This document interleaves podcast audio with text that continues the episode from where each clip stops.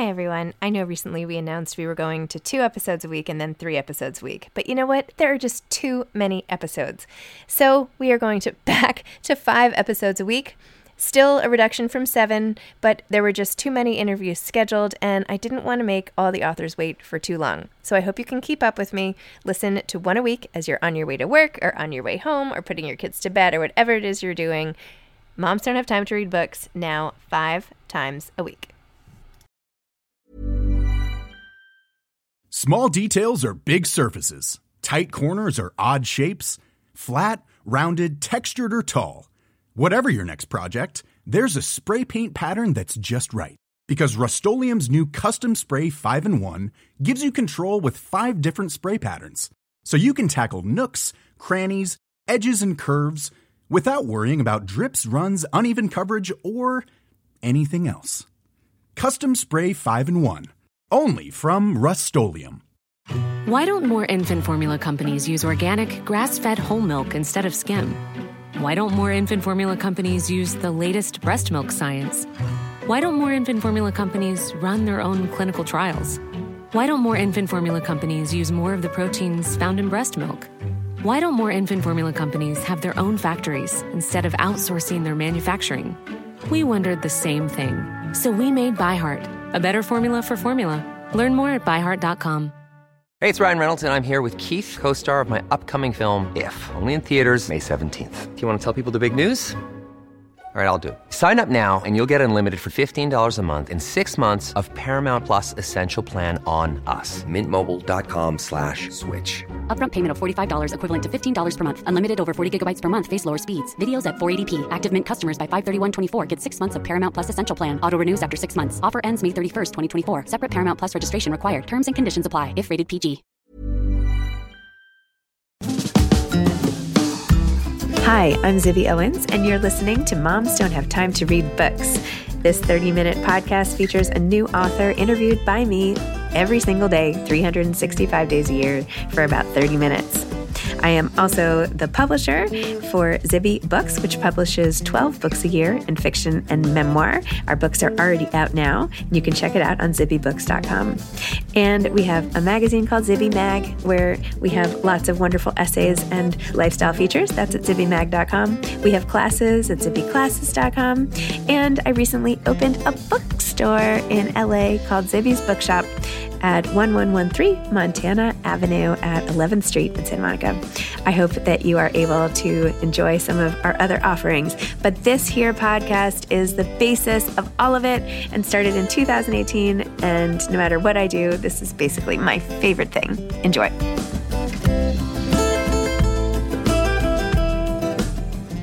Jean Kwok is the author of The Leftover Woman, a novel. She's a repeat guest on Moms Don't Have Time to Read Books and is a New York Times and internationally best-selling author of Searching for Sylvie Lee, Girl in Translation, and Mambo in Chinatown. Her work has been published in 20 countries and is taught in universities, colleges, and high schools around the world.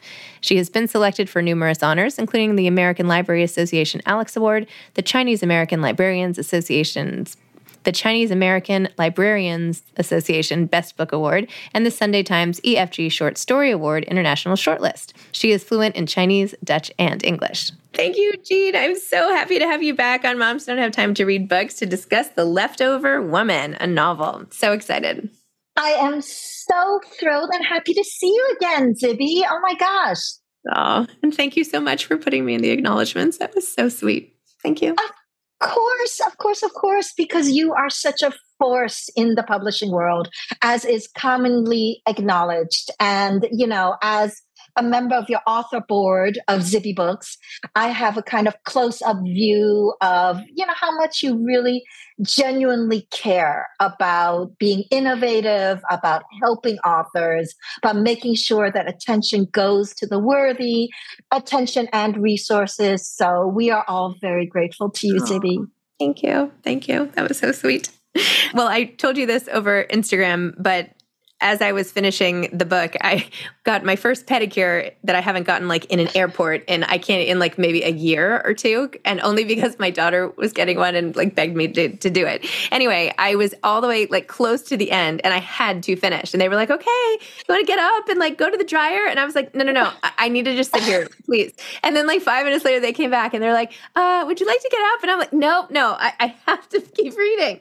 So I was just, I got so, so into it. And I I didn't see, I didn't even, I didn't see it all coming. And I loved the way it, and I mean, I just, the whole thing was great. It was really cool, really great.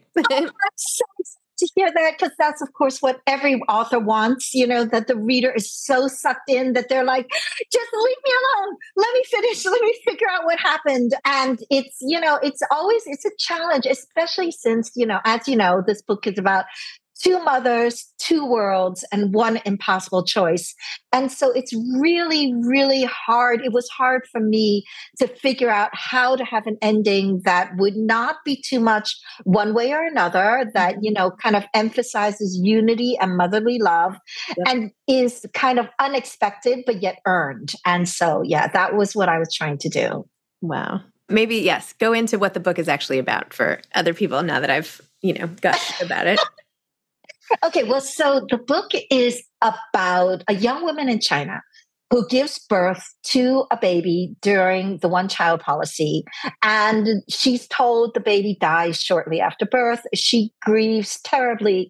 But a few years later, she finds out that the baby had not died, but had been given away for adoption by her no good husband to a wealthy American couple for adoption. And when the book opens, uh, Jasmine Yang is her name. Jasmine has followed her daughter to New York to get her baby back. And the book is told from two points of view from that of Jasmine, the biological mother, and that of Rebecca Whitney, the wealthy adoptive mother who, you know, desperately, desperately loves her daughter.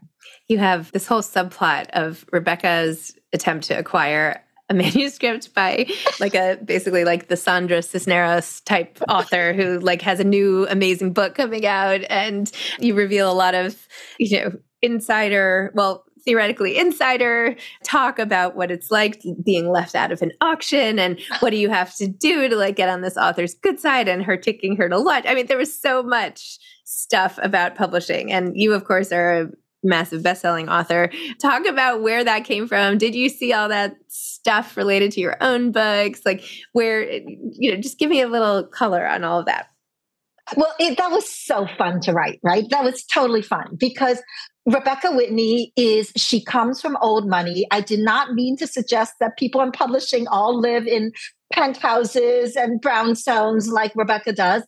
But, you know, she, she is kind of the modern woman trying to have it all and trying, like all of us, to balance success and ambition and love for her family. And like so many of us, she is judged so harshly, right? It's kind of what, you know, so much of what you do is about, Zibby. It's about how, you know, we're kind of just killing ourselves trying to be everything to everyone. And somehow, you know, the judgment that's laid upon us is can be pretty devastating and you never feel like you can do it all. You never feel like you have enough time or resources to give everybody all.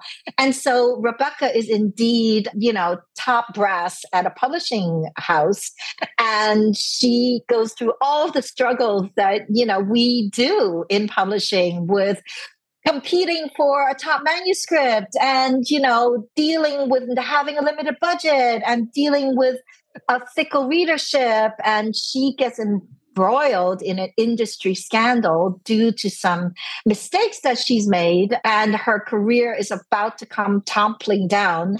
So yes all of that is happening while this whole other story is going on with her child.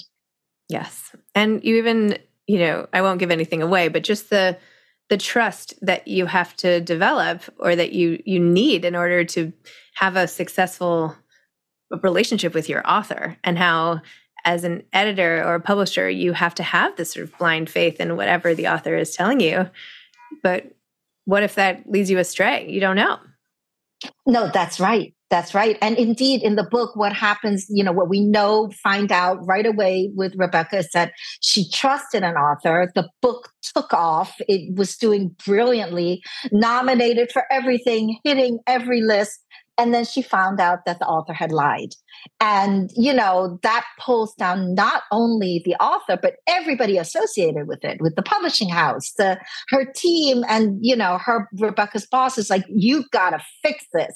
Whatever you do, you have to fix it, which is why Rebecca is desperate to land um, this other author who she thinks, you know, will give her the like chops she needs to move her imprint forward. But it is, you know, publishing is an incredibly competitive field for the authors, but also on the other side. I mean, you know about that, Zibby. You know, what is your experience? What, oh. what do you what, what, what do you think I about mean, it? Well, we're not. I don't know. We're not. I would never feel bad for being excluded from an auction. Like I feel like once books are going to go for the, I mean, we can't play in that space where books are going for like a bazillion dollars. Like that's just not where we are as a boutique publishing firm. But, but it's a bummer, like to see a a manuscript go and be like, oh my gosh, I wish I had had a chance to read that. That sounds like something that would have been up my alley. So, yes, you have that for sure. Tell me about the writing of this story and even where you were in your own life as you wrote it. Well, you know, of course, I mean, as someone who has a full career that's these are all issues that i deal with right so the rebecca aspect of it juggling family and life and a husband and kids and while really trying to do to function in a very high powered field is a challenge that I understand greatly. I remember when the kids were, you know, when I had my first baby and we took an international flight,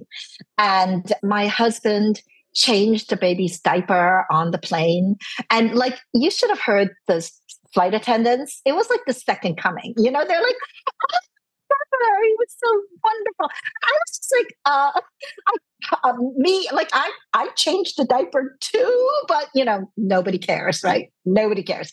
Anyway, so you know, that was Rebecca's story, but then Jasmine's, of course, is very much based on my own upbringing as a Chinese girl in a very traditional family where you know women were not expected to grow up and go to college. It was i was very poor. We worked in a factory i worked in a factory as a child in new york city of all things. And you know there was no expectation of you know go to an ivy league college. No it was really work in the factory your whole life or go and marry if you're lucky you know find some man willing to marry you and then you can bear him sons and cook for him and clean for him. And so these were very important skills which i utterly lacked in every way Zibby. the worst. I still am. Housekeeper cook ever known to man. So you know they despaired of me and i looked at those two choices and i was like you know what i'm going to go to harvard. And you know years later that's actually what i wound up doing but it, it, was a long hard road from you know that rundown unheated apartment in brooklyn and the factory in chinatown to um, an ivy league school. But i was glad that i had that escape route but i knew so many people who didn't and the one child policy in china was devastating families you know in so many different ways. And so I knew those daughters who had been left or abandoned or given for adoption, but I also knew people who had adopted those daughters. I knew their story and their love as well. And so I always knew that this was a book I needed to write. Wow. My gosh. I know we talked about this with searching for Sylvie Lee and your background and just the unbelievable resilience and strength and drive that you had to go to not just an Ivy League school, you know. So, how did you back then like why? What where did it come from that you're like, "No, I'm going to go to Harvard." Like where? Where did that come from? You know, that's such an interesting question. I think that desperation can do a lot for you. And the lack of talent in, you know, traditional womanly traits. So it was like, there was no way I was going to be able to take care of a man because I'm, you know, opinionated and argumentative and also a daydreamer. I was one of those kids that was always staring out the window instead of doing the practical things I was supposed to be doing. So I, you know, people sometimes ask, indeed, you know, how was it that you managed to get to Harvard, you know, with no, I mean, believe me, I did not go to any kind of extra classes or coaching or, you know, anything like that in terms of any tests or applications on that route. And I, I, I what I always say is, you know, I, I took it seriously. I knew that that was my way out. And, you know, Harvard, I set my sights on because it has a need blind admission policies. So I knew it was one of the schools that if I got in, they would arrange it so that I could go, no matter how little my family could pay. And it was also the only school my parents had ever heard of. So it was like, okay, so all right. Um, that would increase the chances being allowed to go. But I was serious. And I think there's a real difference between being serious and knowing you don't really have a safety net and kind of like wanting something and thinking maybe I want to do it and maybe I don't and I don't know. You know, I mean, something I like to talk about is that I think that we have our short term happiness. And believe me, I am easily seduced by chocolate and movies and, you know, hanging out and lying on the couch instead of doing the things I need to do. But I have learned that there's long term fulfillment that comes from actually being serious and taking the time and taking the effort to do something well. And um, somebody said this to me recently that I don't remember who, but it was very wise. And it was like, it was that how good you're going to be at something is measured by how much you can tolerate being bad at it. And what that means is that, like, if I want to learn to ice skate and I am terrible, terrible, but I can tolerate being terrible and mm-hmm. I keep at it and I go on being terrible instead of being like, oh my God, I don't like this. I'm leaving. You know, because I wasn't great at school. You know, I like, I, the, I didn't speak any English. I almost flunked out you know there i was in the worst reading group i remember wishing i could be with like the smart kids and i wasn't i think that if you can tolerate not being good. And sometimes you have to tolerate for a really long time. You know really long. You know you can become great. You can become great at it. Because if you're serious and you have the passion i think you can really do anything. Wow. That was very inspirational. Thank you. that was great. Mm. Hey, I'm Ryan Reynolds. Recently, I asked Mint Mobile's legal team if big wireless companies are allowed to raise prices due to inflation. They said yes. And then when I asked if raising prices technically violates those onerous two year contracts, they said, What the f are you talking about, you insane Hollywood ass?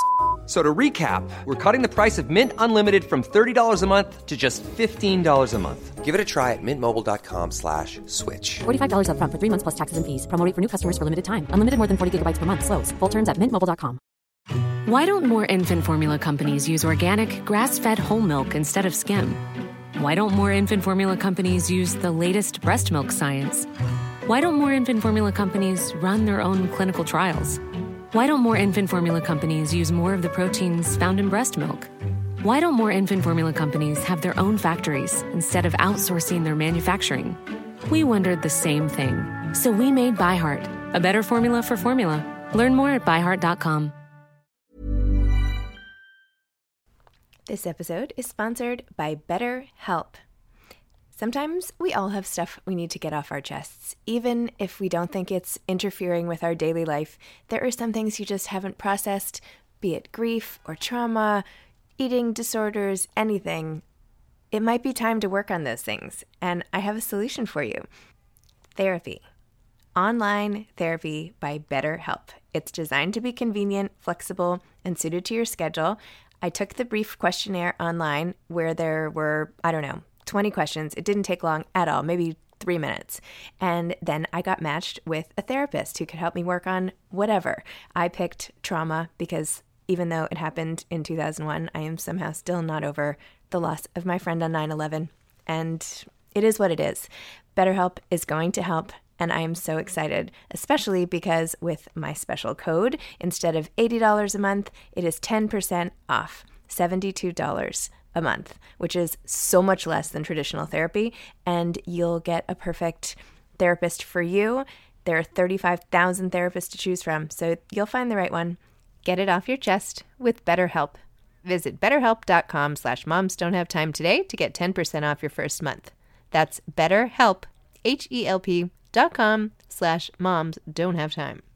Do you feel like you wanted just back to the book for a minute. Do you feel like you wanted Rebecca to be a likable character? Or did you want us to be questioning her and her personality? Did you want us, like, how did you want the reader to feel about Rebecca? Well, I can tell you how I feel about Rebecca, which okay, is that let's do I, that. Yes. yes, I love Rebecca. I completely love Rebecca. I completely love Jasmine as well. And that was the difficulty because this is an impossible situation with one child and two mothers. You know, when you are the author of a book, you have to be willing to have your characters make terrible, terrible mistakes. And they both do. Both Jasmine and Rebecca make terrible choices. And there are ways in which Rebecca's vision is limited. And that's a part of actually the big plot twist in the book that we see mm. how limited her vision is in some ways, right? But she's doing her best. She's trying and she is at heart a really good person who's doing her best. And so I I mean I have had readers who you know camp rebecca camp jasmine you know they they tend to go one way or another or sometimes you know they love them both or they hate them both but I'm really squarely in both camps. I think that they're both wonderful women. And in the end, you know, the what I want the book to say is actually I want the book to emphasize unity over division. And that, you know, the most important thing is what these two women have in common. And that is their absolute love for that girl and their willingness to sacrifice everything for the child. Interesting. I love it. I also really loved Anthony and the childhood love sort of of uh, of Jasmine back home and how he was still wearing the bracelet when they got reunited and oh my gosh and just how you wove that relationship in all its forms throughout the the book and I don't know I was kind of rooting for him too I'm glad. I mean, I love him too. I mean, although he's also flawed. Yes. And you know, I kind of, I kind of love that first little cute meet at the beginning when Jasmine and Anthony run back, run into each other again after all these years, because Anthony was indeed her childhood best friend, and they had never had a relationship of any sort. But she was married off very young to someone um, almost really for money, you know, and so you know they they see each other and he like kind of stalks off because he's like wow you know you like you dished me and you didn't like you didn't care for me. And she's like what? What are you? Like two years old? But then indeed she catches a glimpse of a bracelet that she had given to him when he was 14 years old and he still got it on. So what does that mean? Yeah. Oh, I loved that. All the times they would meet up and didn't know where it was going to go. And I don't know. I loved that element woven throughout as well. Which character came first for you when you were writing this? Jasmine or Rebecca? It's funny. I think actually they both came pretty much at the same time. But what's interesting is that I wrote them both in first person. So in the original draft of the book, both Rebecca and Jasmine were written in first person. And then I felt I needed a little bit more distance from Rebecca. Also, that it'd be easier for the reader to differentiate the two voices and so on. And so then I moved Rebecca into close third point of view. Instead, um, I it's funny because, you know, I mean, Rebecca's white. I'm not. Jasmine's Chinese. I am Chinese, of course. But there were a lot of ways in which I had to really project myself into both characters. Like Rebecca in the publishing world, you know, mm-hmm. which is my world, is a yeah. world I know really well. And, you know, kind of, you know, I love being in that world. I love the inner dirt of the world, all the gossip that we share about, oh my gosh, did you hear? Oh, what happened at the Frankfurt Book Fair this year? You know, who disappeared to a hotel room together? Yeah, that kind of dishiness is just so fun. So that part of Rebecca's life actually came very easily to me. And the, of course, Jasmine, I have a lot in common with Jasmine with you know, the attitude towards women and feeling oppressed and feeling like you don't have a voice. And Jasmine finally finds her voice because she loves her child so much that she decides to take action and break from her life but you know jasmine's like whole life in rural china i had to do a lot of research i mean interviewed a lot of people because i was born in hong kong a big city in china but i've never really lived in a rural village in china and the book was written during the pandemic there was no chance of me actually traveling there which i like to do to do research so you know both characters were really fun to write but also very challenging in their own ways Interesting. What are you working on now? I am, um, I do have a book due soon, and it is a murder set at Harvard. Ooh. So, yes. And I actually just spent the summer traveling to Cambridge and Harvard to, you know, just go through everything, go through Widener, the libraries. I've been interviewing um, people I knew there. Um, you know, all about the Adams House swimming pool. I don't know if you know, but there's a swimming pool. It's not there anymore, but it was there when I was a student where people would swim nude and all kinds of things would happen in that swimming pool. Wow. So, yes. Who knew? So, uh, yeah, who knew, right? Who could expect this kind of thing? That's my new book. That sounds That's really coming. Good. Not yet. Not yet. The leftover woman first. Okay, sorry. Uh, I just in October. Like yes. Uh, no, no. Who have you been reading lately that you really like, or what stories or books have you, or even films, or just things that you've been like obsessed with lately? Oh my gosh, well, there have been so many wonderful books um, lately. And actually, I'm writing an article for you, Zibby, with a roundup of books.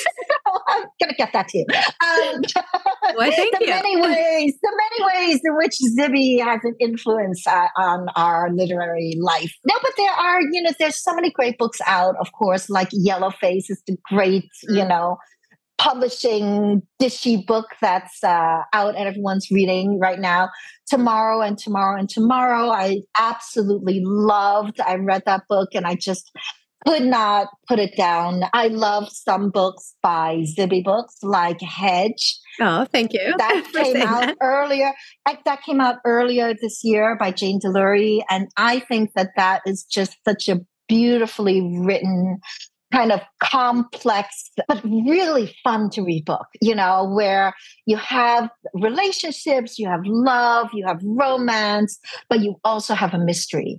And sometimes like i think those are kind of the best types of books where you have all of this depth but you still have this propulsive plotted element to carry you through. I think that's a really beautiful book. And I loved, I'm actually Jane's author mentor, mm-hmm. and I mm-hmm. loved being in touch with her and talking to her about the process and what she was going through and uh, all of that. Oh my gosh. This is literally the first time someone's ever said that they have been reading a book published by me. published by me. You, you just started, right? You I just started. yes. It's very yes. nice of you. Yes. and Jane Jane is a beautiful writer. Absolutely beautiful. And Hedge was beautiful. So yay. Give aspiring authors some advice. What advice would you have? What what should they do? What should they look out for? How do they become you? oh well i don't know if they want to be me. But i do i think that one thing that's always very hard for writers to think about is you know when do i make changes and when don't i make changes right? You get so much advice and you also get pressure to make changes to your book if if your career goes to a certain place right? We all start by writing for ourselves but then if you want to make a career you actually have to write for other people at the same time, right? So you have an agent, you have a publisher, everyone has an opinion. And, you know, it's not true that we are always right. I think that we we wish we were always right, but you know, I have certainly benefited from advice, and that there's been many, many times when the fact that I listened to advice helped the book tremendously. But when do you listen and when are you going astray? And I, what I always say is that I think we write out of passion we write and that passion translates onto the page. Like in the leftover woman you know the passion of mine that's on that page is my own experience as a chinese woman and feeling like i wasn't heard and i wasn't seen and that i wasn't allowed to be heard or seen.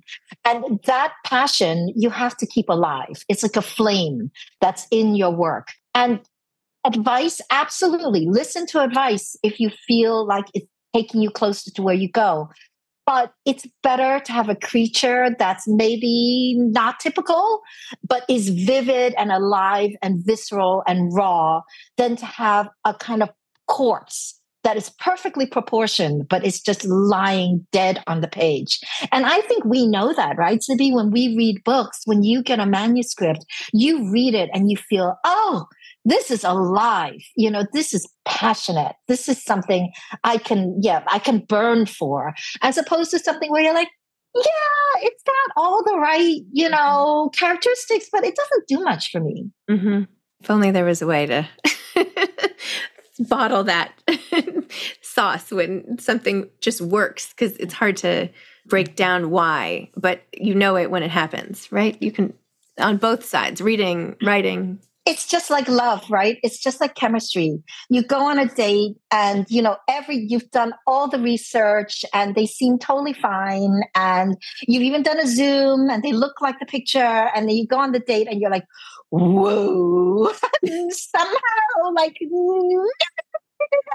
or yes, yes, yes, right? Sometimes you think, yeah, I don't really know, but you feel that chemistry and you think, oh, well, okay, well, actually, hmm. maybe, right? And it, it's it, it's indescribable, and it's yeah, it's very very hard to predict. I love that relationships with books being like chemistry between when you're dating between people. That's really interesting. I like that a lot.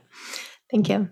Jean, thank you for The Leftover Woman. Thank you for the propulsive, unputdownable read that I found just totally immersive. And I just love you and your story and your enthusiasm and your kindness. And I'm just so glad we've gotten to know each other between books and all of that. So, well, I feel the same way, Zibby. And I want to thank you for being the incredible person that you are personally and professionally because you know we've connected also on personal issues and you have been so supportive and lovely in every single way and for what you do for um, for us and for books and for authors. So thank you oh, thank you. Thank you thank you. this is so nice. Thank you. This is so great. Yes.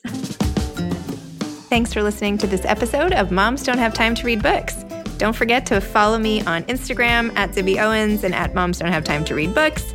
Also, sign up for my newsletter at zibbyowens.com and sign up for my virtual book club and meet lots of authors on Zoom every other week. Thanks so much to Steve and Ryan at Texture Sound for the sound editing. And thank you to Morning Moon Productions for providing this fantastic intro and outro music.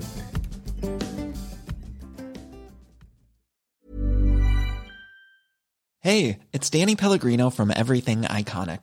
Ready to upgrade your style game without blowing your budget? Check out Quince. They've got all the good stuff shirts and polos, activewear, and fine leather goods, all at 50 to 80% less than other high end brands. And the best part? They're all about safe, ethical, and responsible manufacturing. Get that luxury vibe without the luxury price tag. Hit up quince.com slash upgrade for free shipping and 365 day returns on your next order. That's quince.com slash upgrade. This message comes from BOF sponsor eBay. You'll know real when you get it. It'll say eBay Authenticity Guarantee. And you'll feel it. Maybe it's a head turning handbag, a watch that says it all, jewelry that makes you look like the gem, or sneakers and streetwear so fresh every step feels fly. eBay gets it. So look for the blue check mark next to that thing you love. and be confident that every inch, stitch, sole, and logo is checked by experts. With eBay Authenticity Guarantee, you can trust that feeling of real is always in reach. Ensure your next purchase is the real deal. Visit eBay.com for terms. Imagine the softest sheets you've ever felt. Now imagine them getting even softer over time. That's what you'll feel with Boll and Branch's organic cotton sheets. In a recent customer survey, 96% replied that Boll and Branch sheets get softer with every wash. Start getting your best night's sleep in these sheets that get softer and softer for years to come. Try their sheets with a 30-night guarantee. Plus, get 15% off your first order at bollandbranch.com. Code BUTTERY. Exclusions apply. See site for details.